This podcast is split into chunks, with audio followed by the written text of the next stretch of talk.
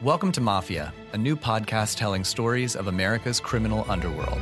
Gotti assumed the position of head of the Gambino family. And using the name Donnie Brasco, I was able to infiltrate the uh, Bonanno uh, crime family in New York City. Bugsy Siegel is an American mob legend. One man changed the whole texture and landscape of crime in America.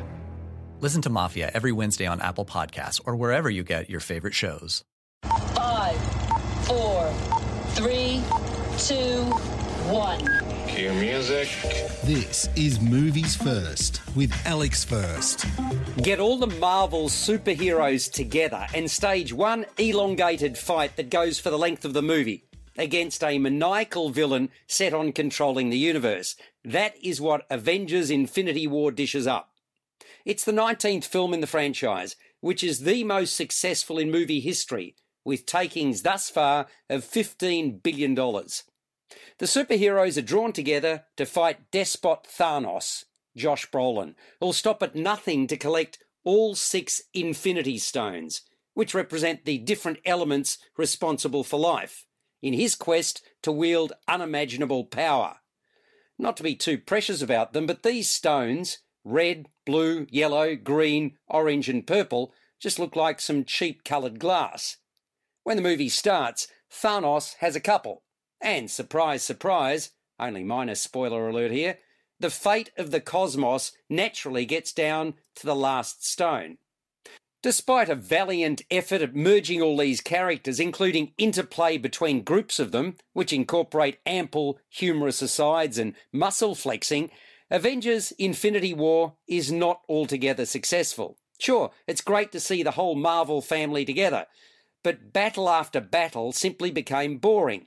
Also, I felt it was like snippets of different films pieced together in the hope that more will be more, which it isn't. When you have 20 plus superheroes in one film, no matter that it runs for 2 hours 29 minutes, very few characters have any more than a few scenes, and the development of the vast majority is non existent or limited. Probably the only one I can single out as an exception is Zoe Saldana as Gamora, the estranged daughter of Thanos and girlfriend of Chris Pratt's character, Peter Quill and Star Lord. Can a mountain sunrise awaken something deep inside us? Can a winding trail be the path to what we've been yearning for? In West Virginia, you can look for answers in rolling hills and hidden waterfalls and get back in touch with things that feel authentic and pure. Ask yourself if there's a feeling you've been missing. Then listen to the voice that's calling you to a place that's almost heaven. Find your version of heaven at WVTourism.com. You're listening to Movies First. For more, like us on Facebook and follow us on Twitter. Those fighting the good fight include Robert Downey Jr. as Tony Stark and Iron Man, Chris Hemsworth as Thor, and Mark Ruffalo as Bruce Banner and the Hulk. Ruffalo's character is amongst the most fun because, try as he does, Banner just can't manage to channel his inner Hulk and is left mighty frustrated by that.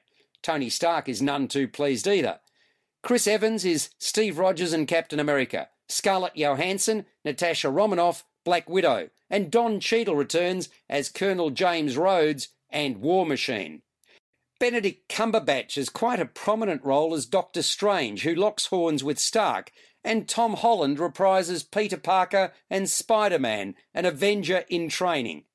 Chadwick Boseman, who made a splash as T'Challa and Black Panther, leads his troops into battle.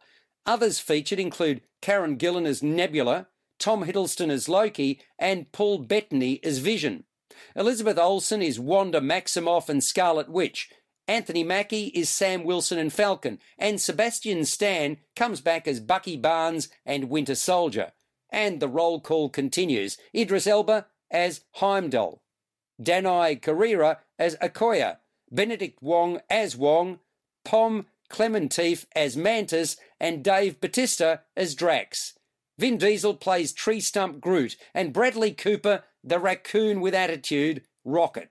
I shouldn't forget to mention Gwyneth Paltrow, who appears briefly as Pepper Potts, while Benicio del Toro is the collector. There's also a scene with William Hurt as the arrogant Secretary of State, Thaddeus Ross. Directors Anthony and Joe Russo, who are behind a couple of Captain America movies, have fashioned this Avengers blockbuster, written by a duo that's been responsible for four other films in the franchise. Christopher Marcus and Stephen McFeely are their names. Having quite enjoyed some of the earlier installments of Marvel films, especially Iron Man, they've tried to throw the proverbial kitchen sink at Avengers Infinity War to mark the 10th anniversary of the franchise. It's decent, but hardly memorable, as the plot is thin and didn't sustain its bloated running time. It scores a 6 out of 10. You've been listening to Movies First with Alex First. Subscribe to the full podcast at Audioboom, Stitcher, and iTunes, or your favourite podcast distributor.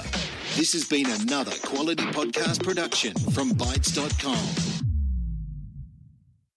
Welcome to Mafia, a new podcast telling stories of America's criminal underworld. Gotti assumed the position of head of the Gambino family. And using the name Donnie Brasco, I was able to infiltrate the uh, Bonanno uh, crime family in New York City. Bugsy Siegel is an American mob legend. One man changed the whole texture and landscape of crime in America. Listen to Mafia every Wednesday on Apple Podcasts or wherever you get your favorite shows.